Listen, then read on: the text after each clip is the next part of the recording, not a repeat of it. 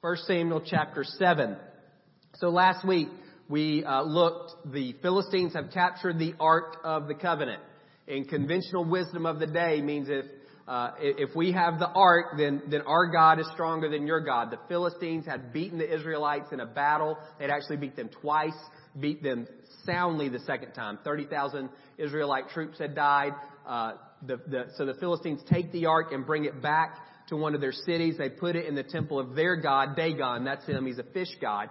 And the, the, again, the, the conventional wisdom is since we beat y'all, our God is stronger than your God. So we're going to take this symbol of your God, the Ark of the Covenant, and put it in the temple of our God, Dagon. And then God goes about over the course of seven months, uh, really con, con, confounding that conventional wisdom is what he does the, the Philistines go into Dagon's temple and the image of that God has fallen down in a posture of worship before the ark. His head and his hands have been broken off, which is a sign of victory. And then it's not just within that temple, it's in the city.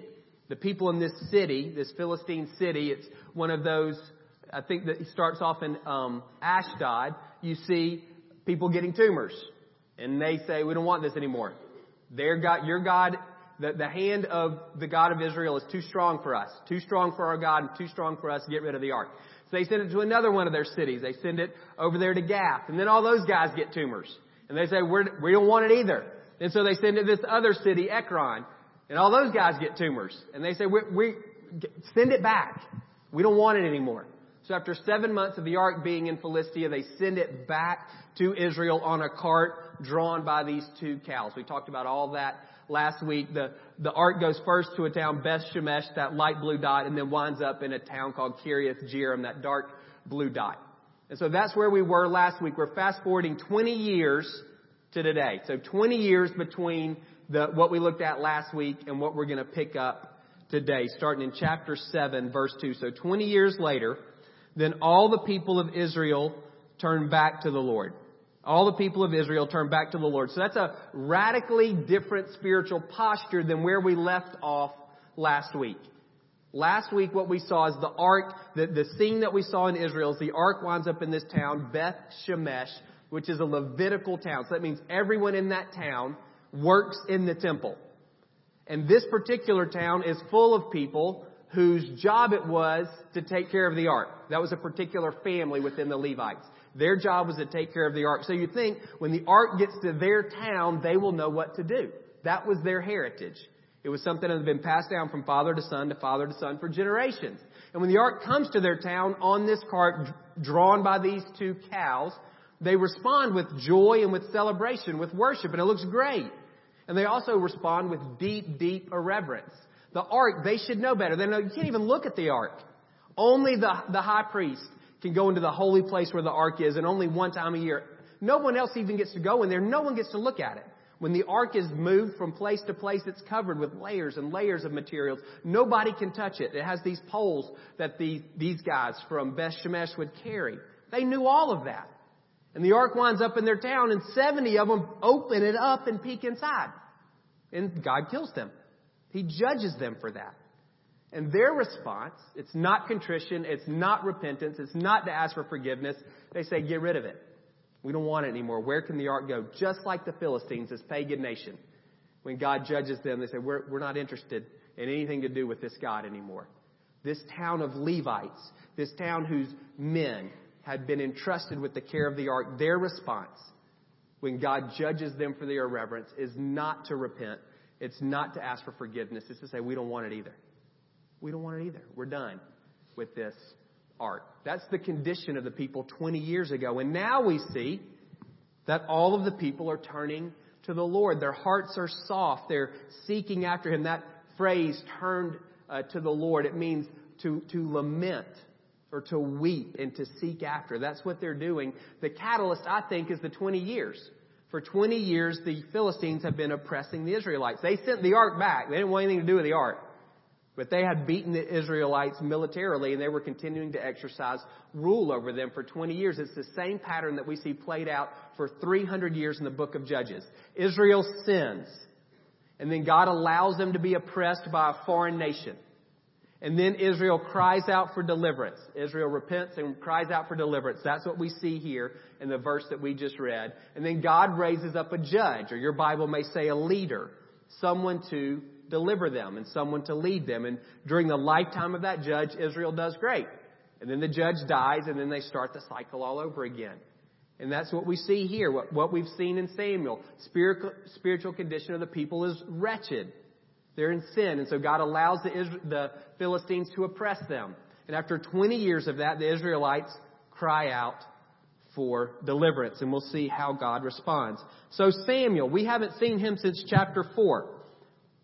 So Samuel said to all the Israelites, If you are returning to the Lord with all your hearts, then rid yourself of the foreign gods and the Ashtoreths and commit yourself to the Lord and serve him only. And he will deliver you out of the hand of the Philistines. So the Israelites put away their Baals and Ashtoreths, and they served the Lord only. So Samuel takes advantage of the spiritual condition of the people. Again, we haven't seen him since chapter 4. It's been at least 20 years since we've seen anything from Samuel. He's a prophet. Everyone in the nation recognizes he hears from the Lord, but he doesn't have any leadership role from what we can tell in chapters 4 and 5 and 6. And that's when the whole country is going off the rails. They're not, they're not seeking God, and so they're not uh, consulting this one who hears from him. Same. recognizes the spiritual condition of the people has changed. That just cut off? It's my fault somehow. Maybe the battery's Red means stop, right? Green means go. Maybe new battery. It's working now. It's still red. Don't worry. All right.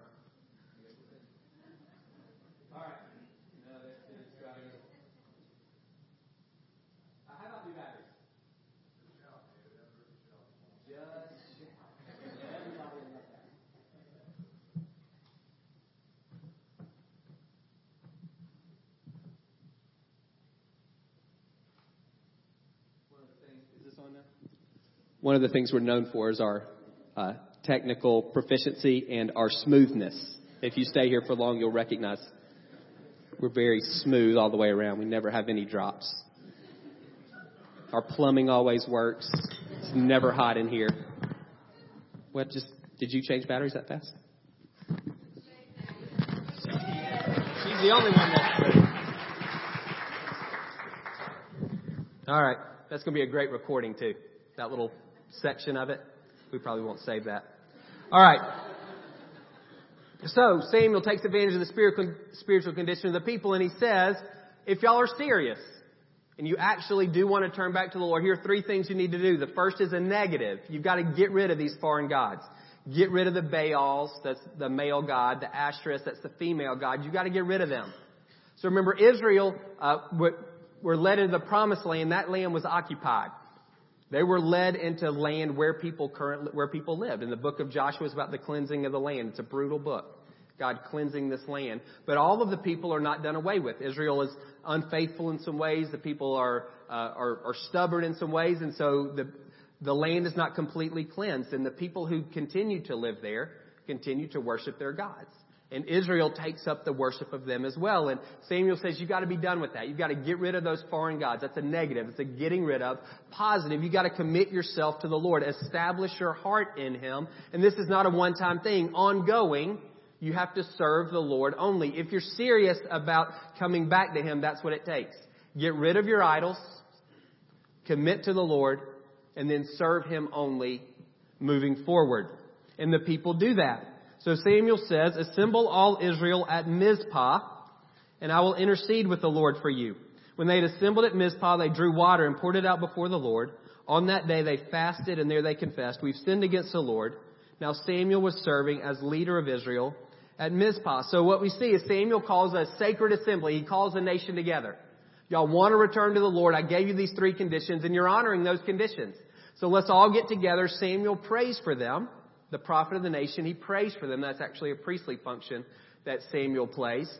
And then as a nation, they repent and they confess. They confess their sins and they repent. Something we never see anywhere else in the Bible is this idea of pouring water before the Lord. We don't know exactly what that is. It seems to be connected to their fasting. It's almost as if they're saying our desire to be reconciled to you, God, is stronger than our desire even for water. And we know water is essential for life. So that seems to be what's going on there. We never see that anywhere else in the Bible. But what we do pick up is the people's sincere and deep repentance and their desire to be reconciled to the Lord. When the Philistines heard that Israel had assembled at Mizpah, the rulers of the Philistines came up to attack them. When the Israelites heard of it, they were afraid because of the Philistines. They said to Samuel, Don't stop crying out to the Lord our God for us, that he may rescue us from the hand of the Philistines. Then Samuel took a suckling lamb and sacrificed it as a whole burnt offering to the Lord. He cried out to the Lord on Israel's behalf, and the Lord answered him. So remember, the Philistines still are exercising some level of political rule over Israel. They don't want them to assemble. When the, the, uh, the nation assembles, it means, well, they could lead a rebellion. They could revolt against us. And so the Philistines here, the Israelites have gathered together, and so they're going to attack them. The Israelites are scared because the last time they fought the Philistines, they got trounced. 30,000 of their men got killed. They're not interested in fighting them right now. Their response is very different from what we see in chapter 4, the last time the Philistines are aggressive towards the Israelites. In chapter 4, the Israelites are presumptuous. They're arrogant. They say, We're going to get the ark, we're going to bring it into battle, and because we have the ark, we have God on our side. And they get, again, they get annihilated.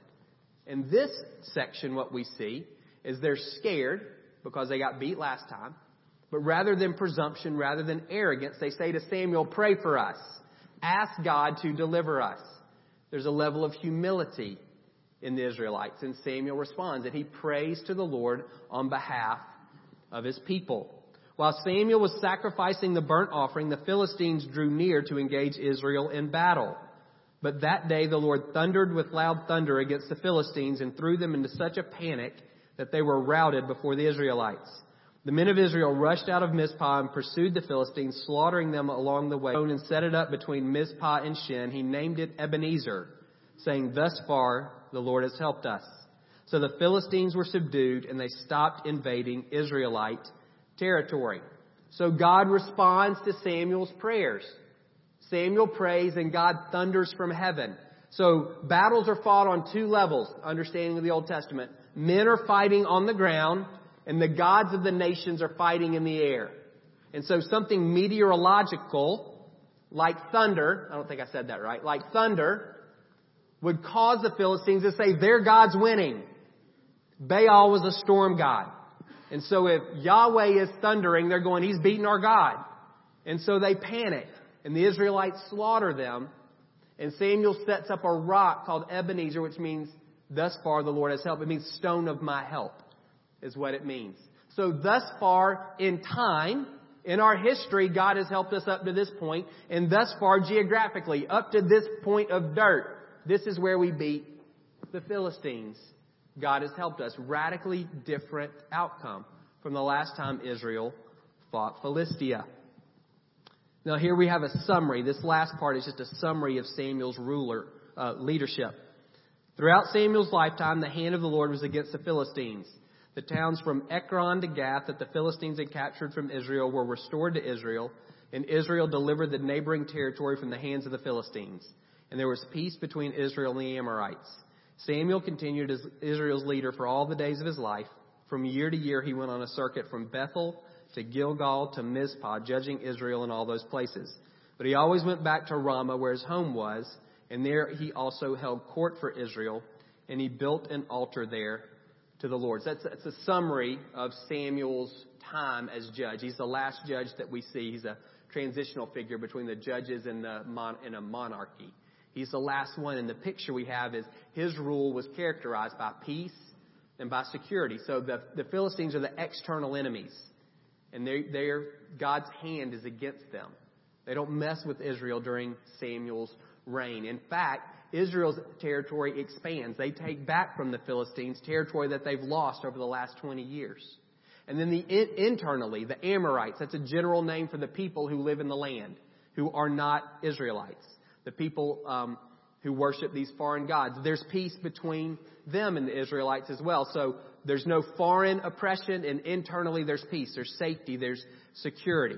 Samuel makes a little circuit every year and serves as a judge. He helps people with their hard cases and questions, and he sets up camp in his own town of Ramah, and people come to see him. And it's kind of this ideal, this uh, idealistic picture of what life is like with God as your king and one of his chosen people, as your leader when all of the people's hearts are soft towards him. I was, I was reading that and the thing that, a couple of things jumped out at me, what I want us to focus on.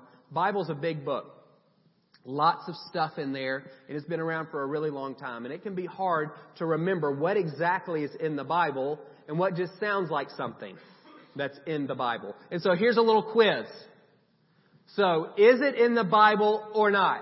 And I don't want you to raise your hand because I don't want you to feel dumb if you answer incorrectly. This is a safe place. God will not give you more than you can bear. I kind of want to know what you think, but I don't want you to raise your hand. Yes or no? No! 1 Corinthians 10:13 says God will not tempt you beyond what you are able to bear. That's not doesn't say that he's not going to give you more than you can bear. Money is the root of all evil. No. Excellent. 1 Timothy 6:10 The love of money is the root of all evil, but money is not the root of all evil. This too shall pass? No. I don't know where that came from. I think it's like an English proverb.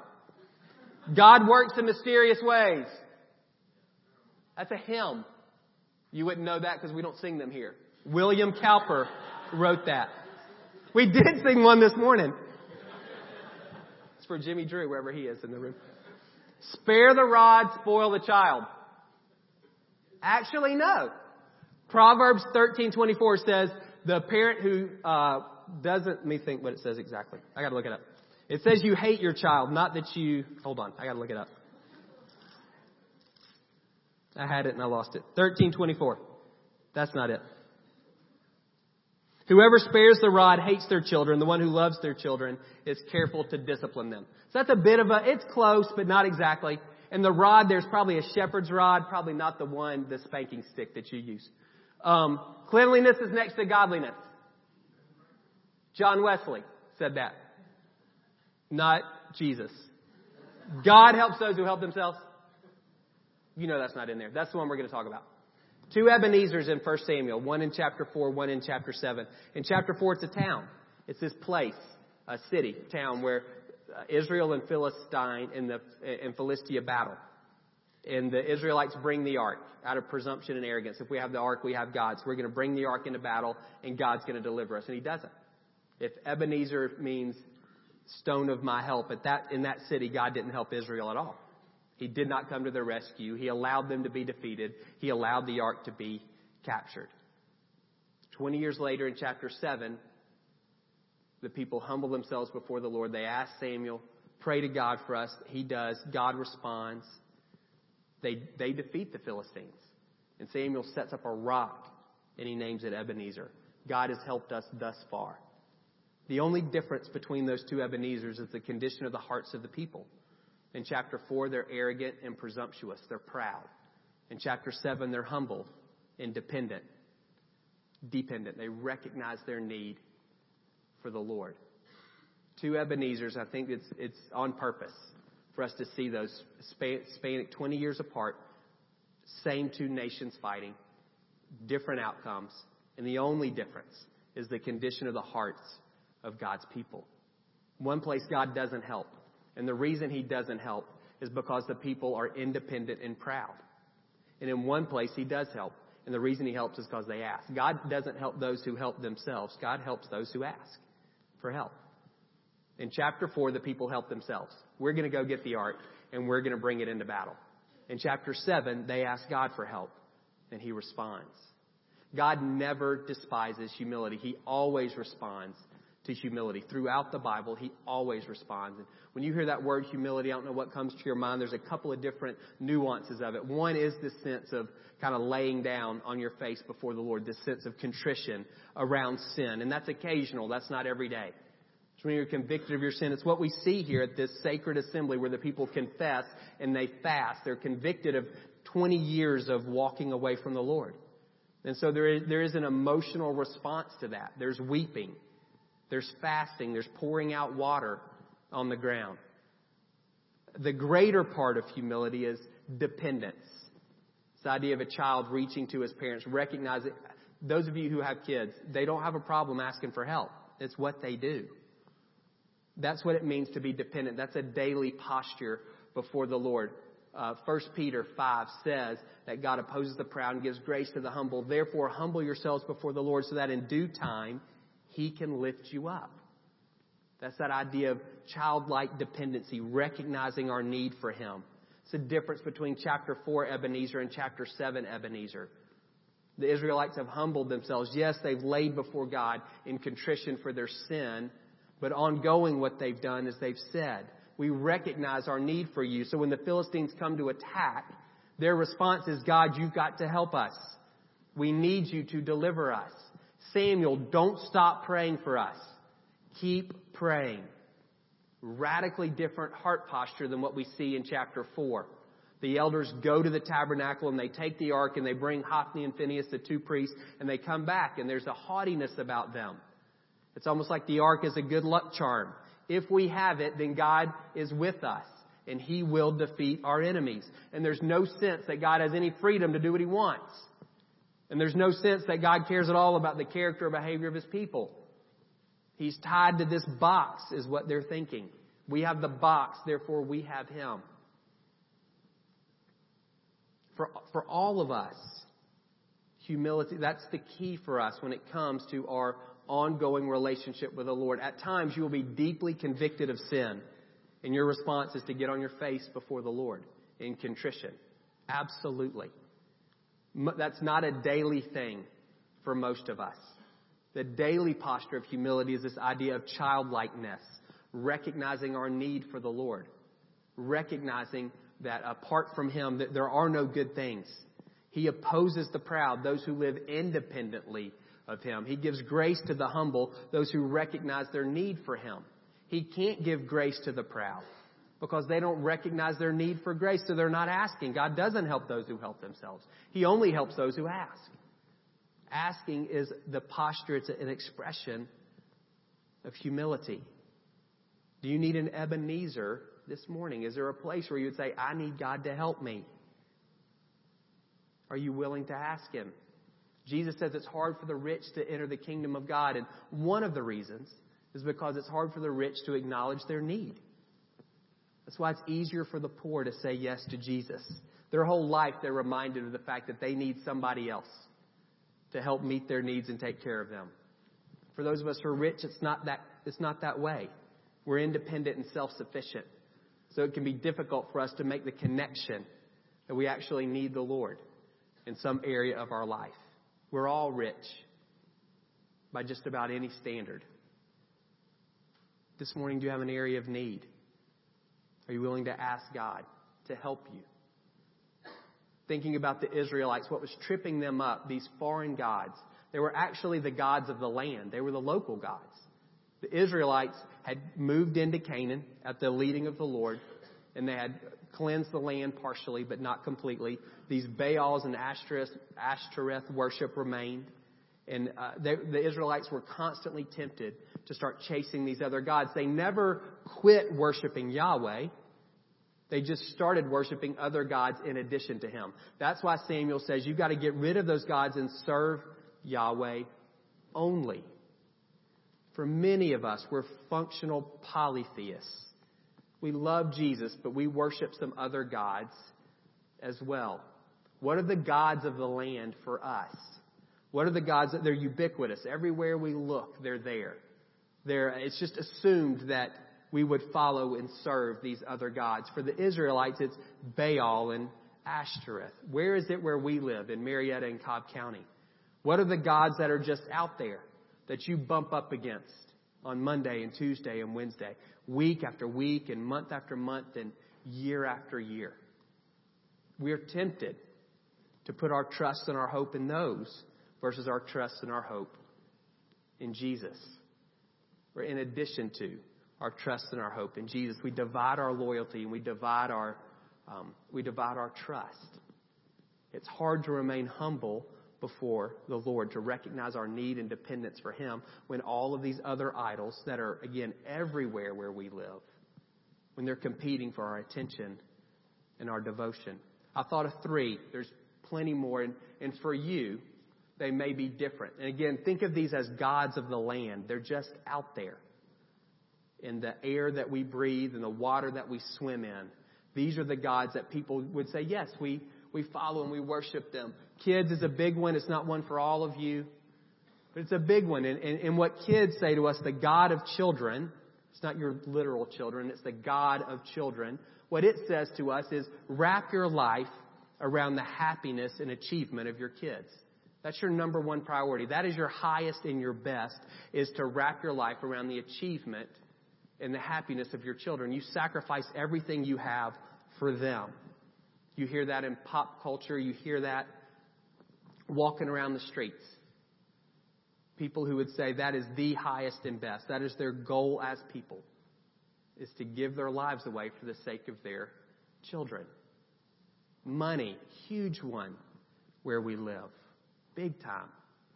It doesn't, for, for money, what money says, and I think money actually uh, competes with God more than any other idol uh, in our city. What money says is trust me. Trust me to meet your needs. Jesus says that, that if we seek first the kingdom and, and his righteousness, all these things, clothes, food, what we need, will be given to us. What money says is don't worry about that. I can do that for you. And it's easy to trust money when the grocery store takes your debit card. They don't take your promise from God. That doesn't, you can't give them a Bible verse. You have to give them money.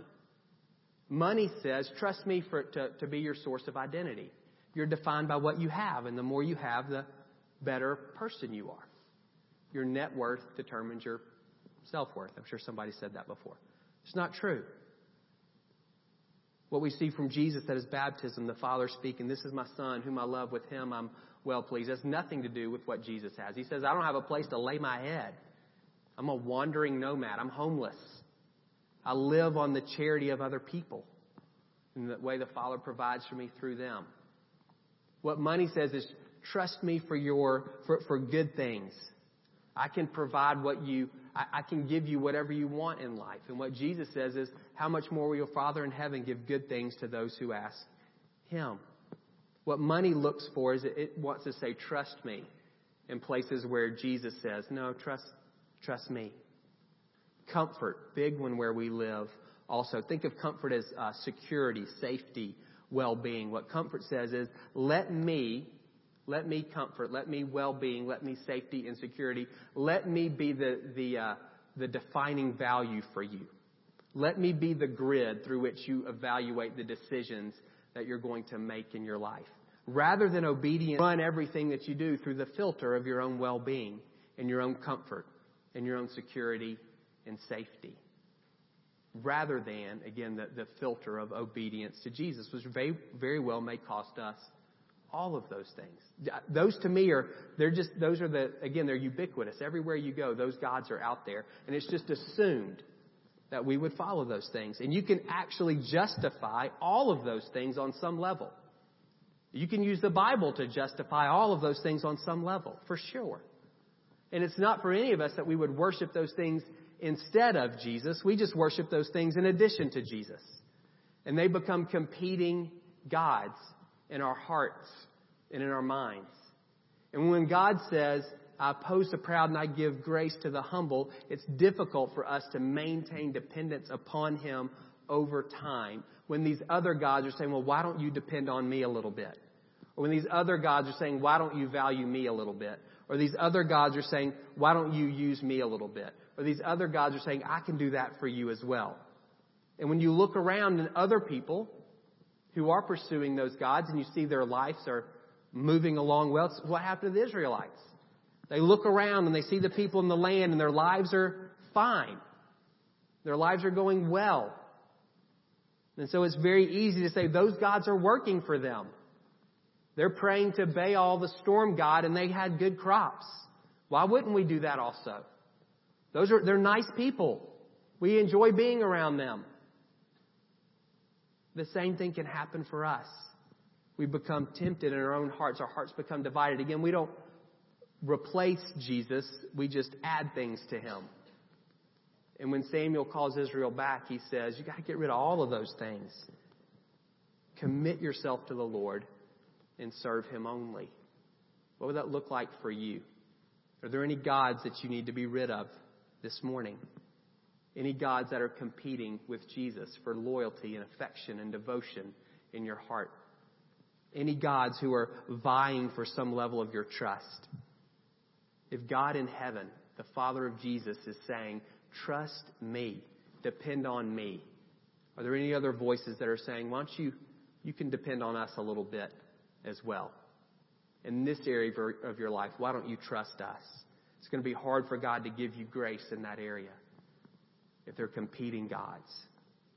Let's pray.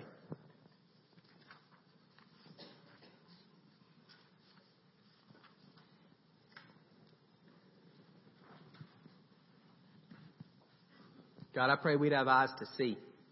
This is where we live, and for many of us, it's where we've lived for years. It's like a fish can't describe water, it's all it knows. And this is all we eyes to see the gods in our land. And I pray you show each one of us where we're tempted and when we're tempted to worship those gods alongside of you.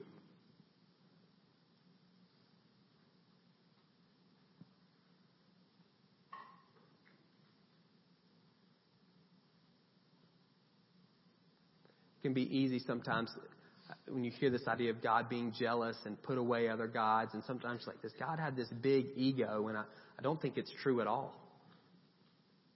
God recognizes no other God that they're false, they're, they're fake, they're idols. They, they can't deliver on the promise that they make to you. Only He can. It's, he's the only one who's worthy of worship. Absolutely. And He's the only one who can make good on His word to us. Nothing else can deliver over time. That's why Jesus says that's all sand. It's all sand. And you don't want to build your house on sand. Because when things get difficult, when the floods come, your house will fall. Only the house built on the rock can withstand the flood these false gods, these gods of the land, that, that, that is sand, trusting in them when the waters rise. They, they're, they can't. They're incapable of supporting your life. They're incapable of delivering on the promises that they've made. God, I pray that you would show us here this morning. Where am I? Who am I tempted to serve and worship and honor. I don't need to look at my neighbors. Who for me? Is it one of those that was on the screen? Is it someone else? Something else? God, would you convict me? And you can pray that in your own heart. God, convict me. For some of you, you may need to lay on the ground in contrition, and that's fine. And then, God, would you move me by your Spirit to live ongoing as a child, recognizing my need and my dependence for you, daily asking for your grace. Would you help me rightly order the goods in my life? All of these good things that you've given me, would you give me grace to rightly order and rightly in those relationships?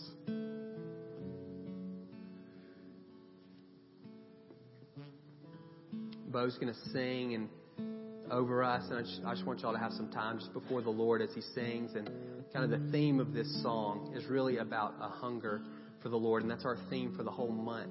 I feel like that's a key to so many things. If our desire for God increases, and so many of these other things begin to fall into place for us. And that may be where you need to start. You don't you may not need to start with the idols.